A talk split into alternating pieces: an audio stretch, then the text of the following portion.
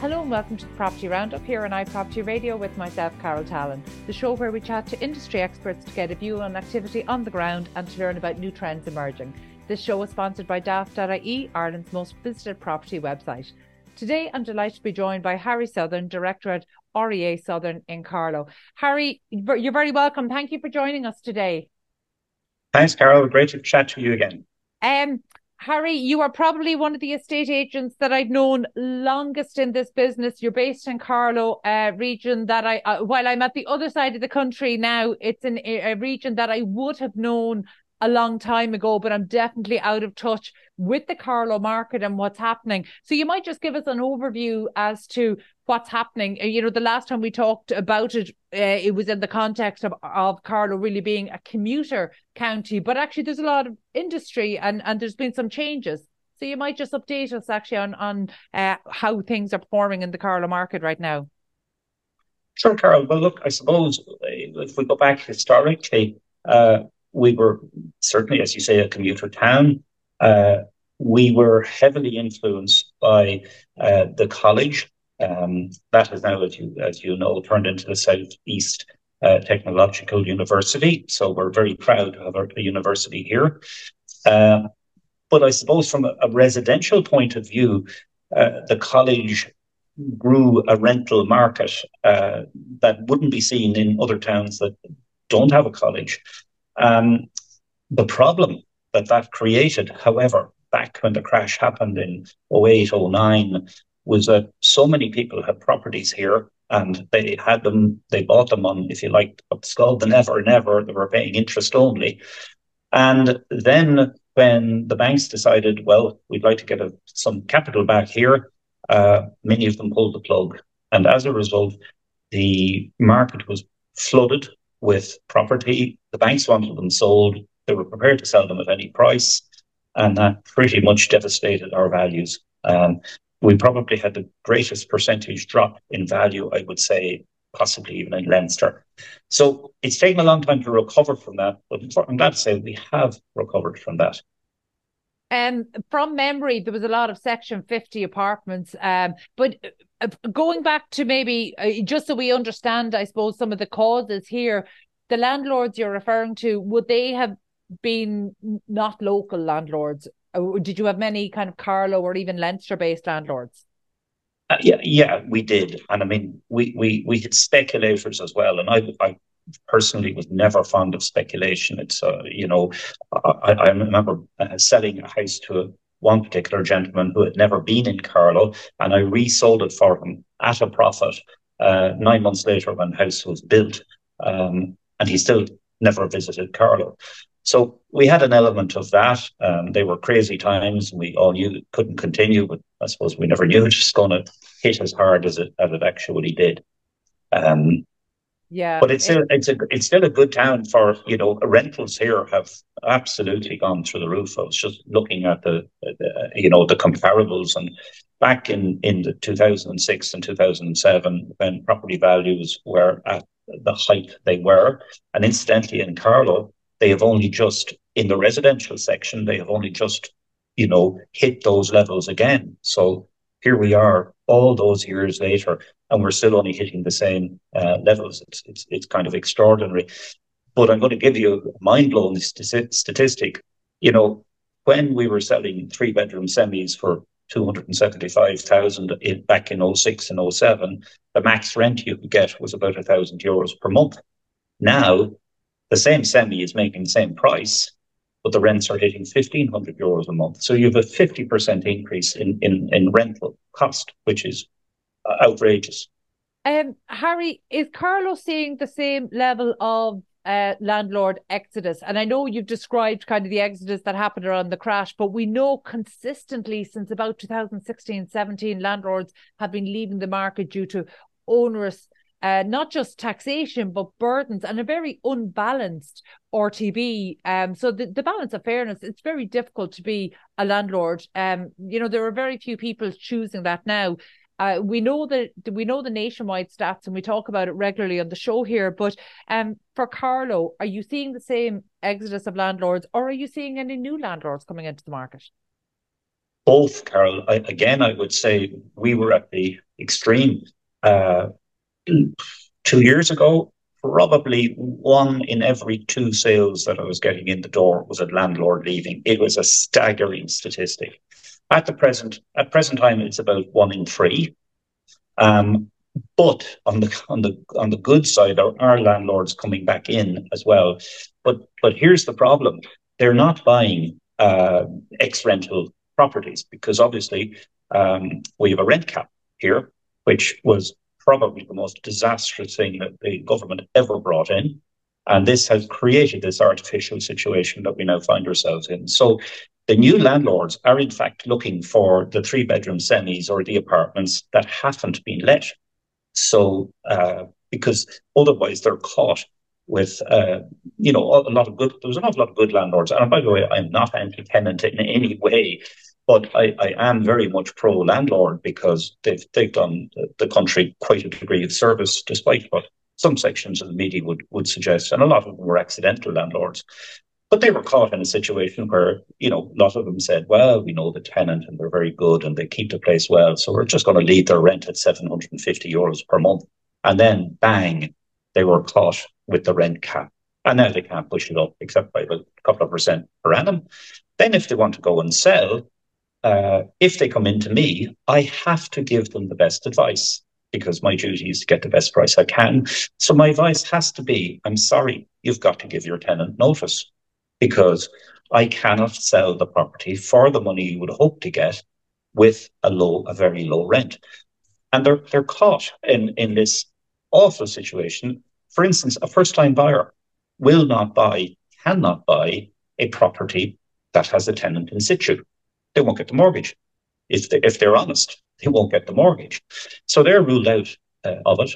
The investor is coming in and saying, well, I'm going to have to see this thing out. I'm, i might have to, you know, give the tenant notice, put my son or daughter in the property for a couple of years to try and wash out uh, the rent cap, or I'm going to spend an awful lot of money on it.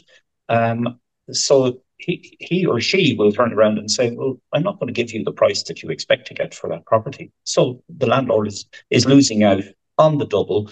If he sells with the tenant in situ, he's going to lose 15 to 20%. And you know, really, what I'm hearing you say there, Harry, is that it, it's really how you see the law of unintended consequences when maybe poor policy or or not fully thought out policies implemented, not understanding how it impacts the entire kind of market chain. Um, just to go back to that interesting dynamic you described there about the new investors coming in, because obviously if they're not going for property with sitting tenants or they're going not going for existing rentals, then they're essentially competing directly with first time buyers and home buyers as well in the marketplace. Is that the reality? Absolutely, and and I, you know, I, I do feel so sorry for the first time buyers. Hmm. Uh, here in Carlow, they have very little option in, in, in terms of new property.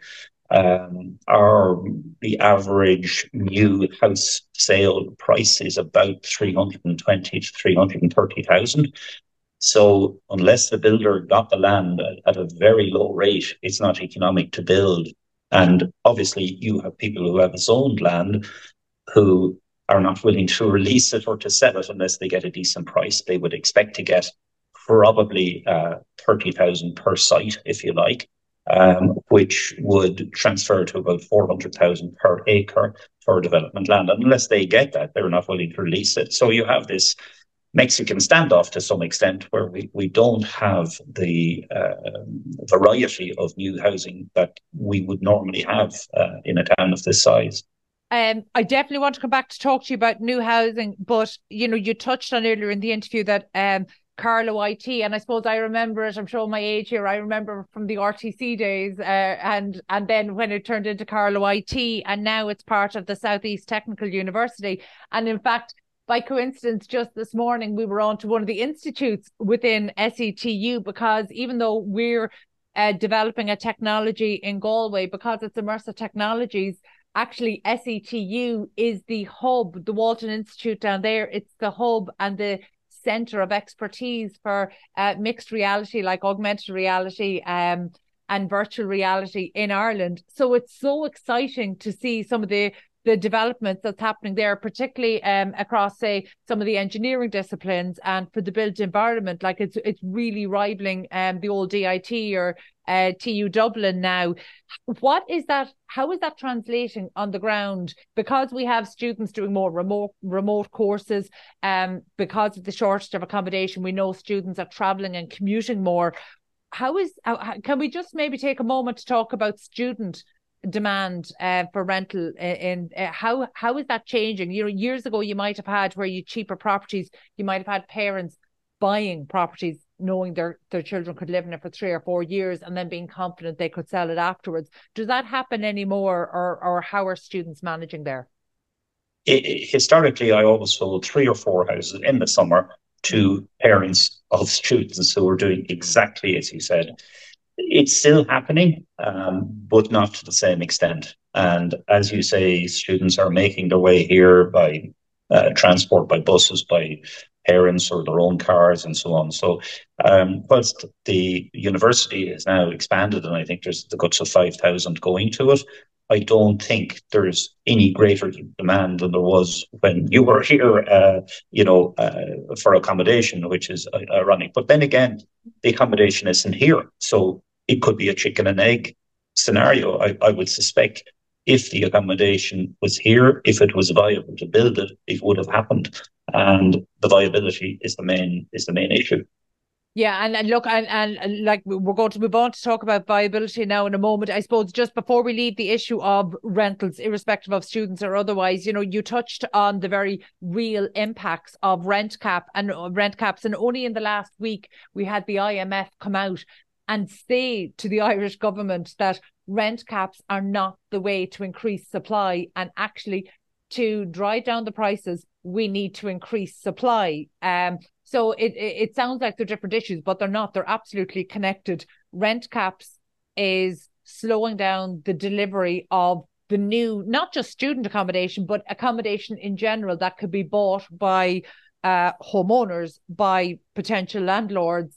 Um, that would actually bring more supply into the marketplace. And that's not happening now. And the government doesn't appear to be open to a change on this, probably because it would be politically unsavory um, as opposed to maybe under you know reflecting the economic realities on the ground. So actually, let's talk for a moment about the viability. Um, just to position a good story, a good news story for Carlow first. Actually, I was only in Carlow very recently in the last couple of uh, weeks myself, and I was down and delighted to see Braun.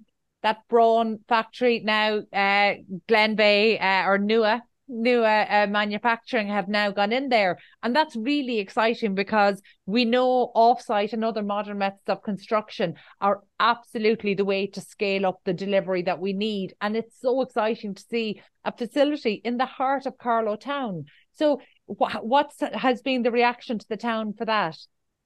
Well, it's great. I'm glad you brought it up, Carol, because I was the joint agent in the sale of Braun to Glenveagh. So uh, congratulations uh, uh, to, thank to, you. To um, the REA uh, Sothern team. That's a huge. That's a huge feather in the cap. That, that, it was my biggest sale ever. Fantastic. So, um, but you know, we're we're a remarkable little place, really, Carlow, in, in from an engineering perspective. I mean, if you look at, and it's not just Carlow, if you go down to Bagenalstown, for instance, it's fascinating the number of engineering groups that are there. Uh, you know, we have, if you look at it here, uh, St. Hall in, in Carlow, uh, you know, an extraordinary place. I, I, I was, I was, I had the pleasure of visiting. And I mean, they're producing data centers, you know, uh, incredible. You, you see these things, and I mean, you know, they're going out at half a million to three quarters a million each, you know, uh, and we have the expertise here, grown locally, possibly educated in the college, and and they and out they go. We obviously have we've Burnside Engineering as well. I haven't got the figures here. There's certainly I don't know whether it's a thousand or fifteen hundred people employed and all sorts of small engineering uh, businesses, MCM down in Bagenalstown. So, like, it is, um, it's a great place. It's a great hub of engineering industry, if you like, uh, in, in the immediate Carlow area. I'm so glad you brought that up because actually only in the last couple of weeks, um, I interviewed a really interesting electrician turned electrical product innovator. Um, who is living uh, down around Michael, um, but actually from you know educated.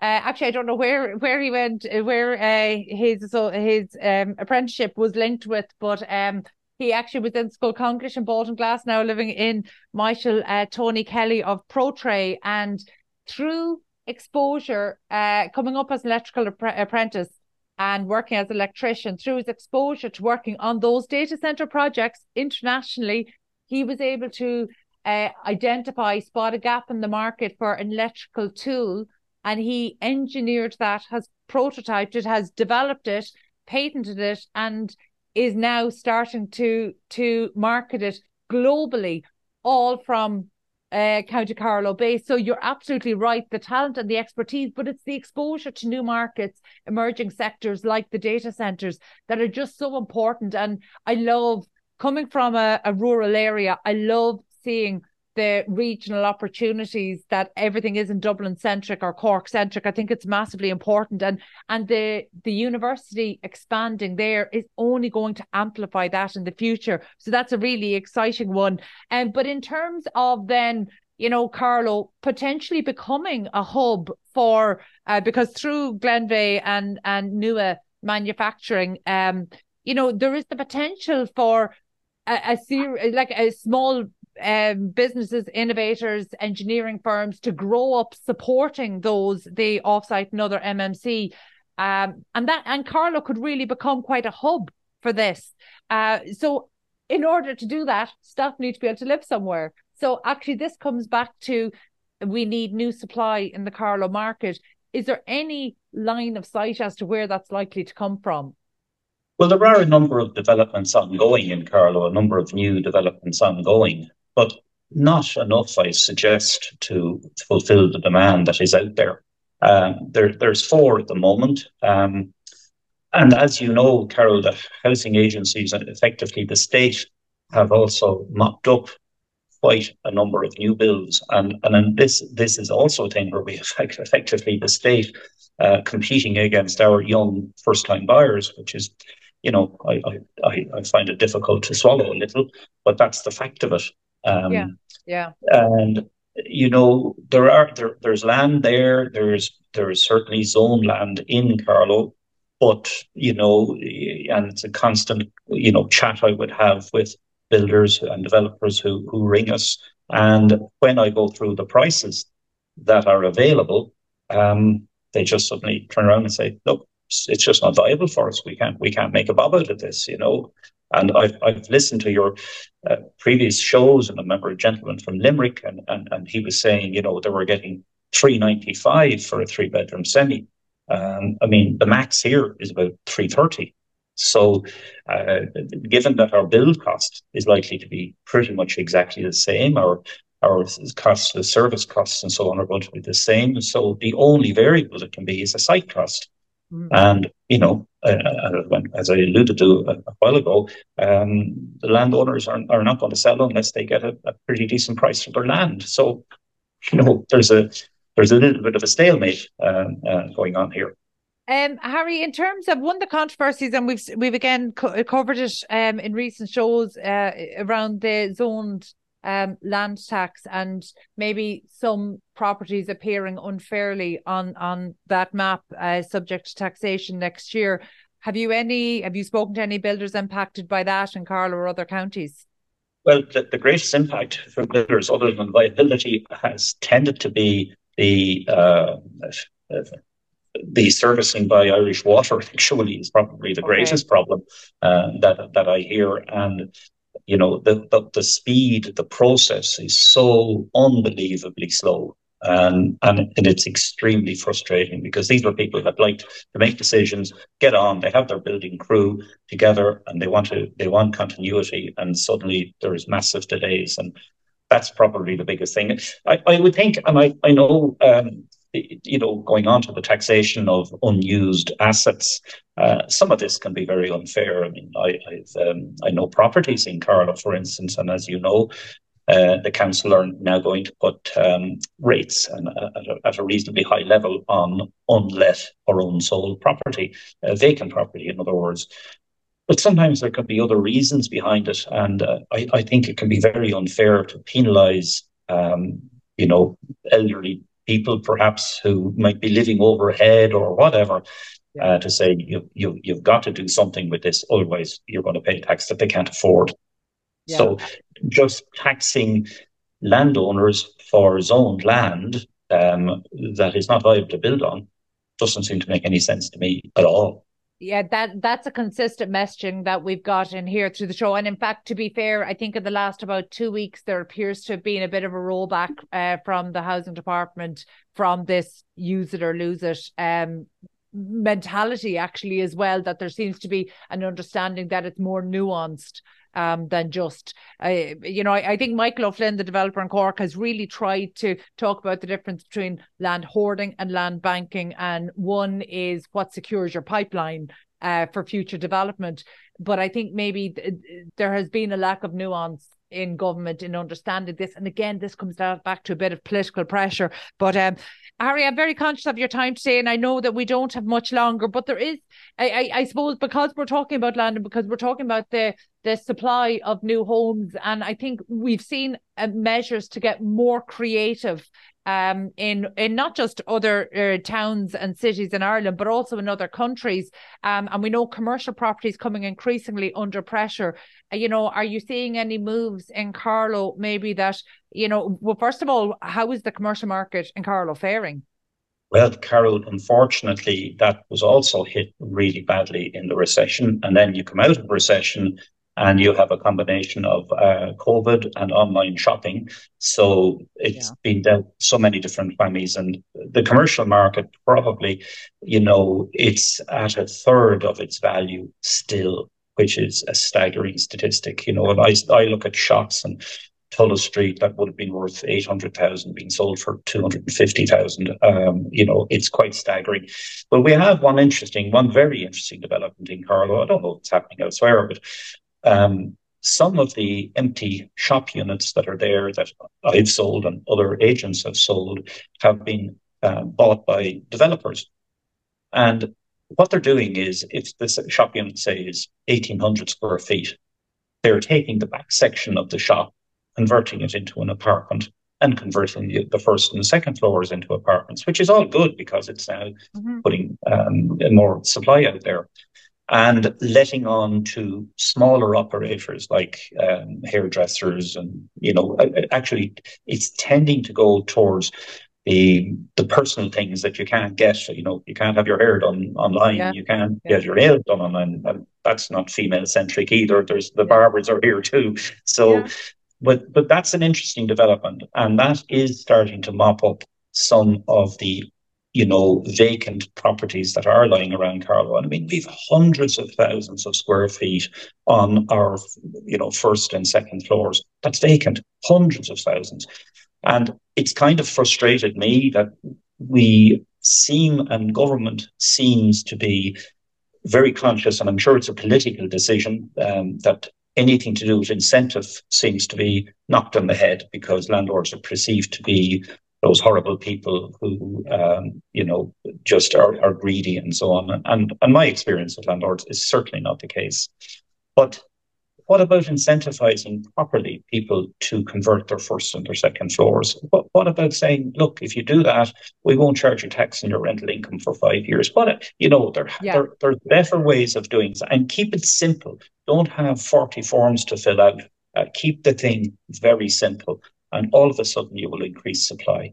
Um, um, I genuinely, Harry, I actually think that's a super idea. But you've actually hit the nail on the head there. That actually, um, there, these schemes are being considered like uh, living over the shops, the living cities, the um initiative, the town centre first policy, and the real gap in thinking is that um the state is afraid to incentivize the people who could actually do this who are mm. the potential home builders, um, like small home builders or investors. And in fact, if they were to do it, but I look, I, am ever the optimist, and we saw with the vacant homes and um the the grants to to bring derelict properties back to life that actually they were extended to investors uh, or that you so actually we know that this can be done in some instances but actually i think you make a really compelling case that actually those incentives to be able to could you imagine students uh, particularly would love to be living over the shops on Tullow Street and Dublin Street uh, close access to the college and to social life and to where all of the hub of activities and, and town life happens. Um, but you, are right, those incentives are needed. It's really interesting to hear the dynamic though of the retail because I haven't come across that. We've come across uh, the approved housing bodies maybe in Dublin and Cork taking over uh, large, very large um, uh, office buildings, but they were doing an almost entire refit out of those. Um, it's interesting to hear that happening at a smaller scale in regional towns. And to my mind, Carlow was not the only regional town to have um, thousands of square feet empty that could could potentially suit this model. Is it? Have you seen many projects actually get to completion point there? Absolutely. Funnily, in my own office here, uh, we, um, or my brother, I should say, uh, developed the top floor into an apartment, and uh, we it was advertised, and we had two hundred respondents. So it just shows the demand that's out there. Uh, it's extraordinary, and obviously we've also had, you know, our we've had our refugees, Ukrainian refugees in, in principle, and they have been, you know, very well catered for in Carlow, and they've taken up quite an amount of space as well. Uh, and some people have come up with very innovative, innovative ideas and, and how to uh, to solve that. So, uh, but all of that is positive. To you get more people into a town, more spend, everybody wins. You know, it's it's a very simple equation. Um, you, do you know, uh, uh, honestly, Harry, I think that's a great note to close on because I think that should be the motto for the town centres, uh, town centre first policy. You know, get more people in, living, contributing to the local economy, consuming within the local economy um even the football walking through the town all of these things improve it.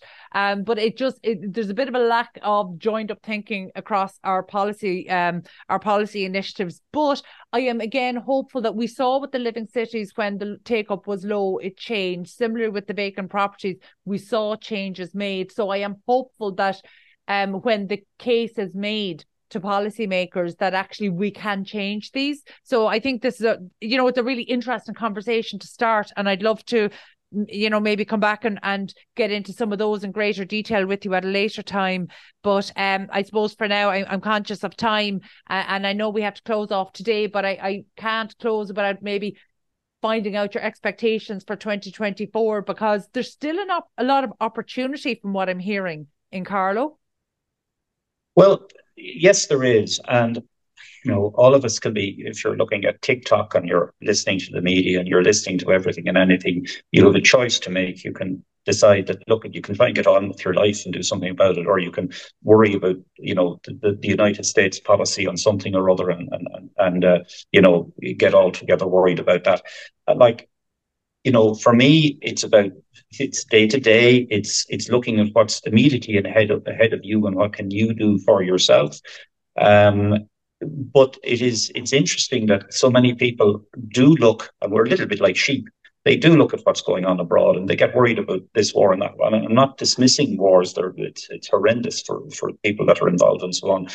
But I think in the main, we we all need to be just looking what what's immediately in front of us. And the reality for most people, you know, young couples, they want to, you know, settle down, perhaps have, have kids, whatever, have a job, and they, they're still there. Uh, this town is very well placed. It's it's just off the motorway. It's as they say in Navan, it's an hour from Dublin, or even less actually. Um, so there's a lot of positive stuff going on in Carlow. There there are real jobs here too, not just virtual jobs. There's actually real jobs, as you said, in Glenveagh and you know we've Merck Sharp and Dohme. So we have we have good jobs that um, physical jobs, if you like, here as well, and and and that I think will stand us in good stead because if you were totally reliant on you know just cyberspace type jobs, they're they're very volatile. Uh, so I think we've we've a good base, a good job space in Carlow, uh, and that's good. We do need more accommodation here to uh, provide for the people who are, who are working in those jobs. Um, so that's again, um, you know, a chicken and egg situation. But look, at I would be positive for Carlow. Um, the I, I, can see the town changing. It's gone through, um, you know, it's been ravaged a wee bit by what we've discussed earlier, but I can see it turning, and, and that's and that is really good to see. Um, uh, but it's going to be a changing landscape, and perhaps we will be, uh, you know, a town that will be looked upon as a, not quite a trailblazer, but just to show what can happen. That you, have got to rethink how you look at retail in particular, and uh, and and it's very important to get all of our empty buildings full with some with whatever in them. It's very important.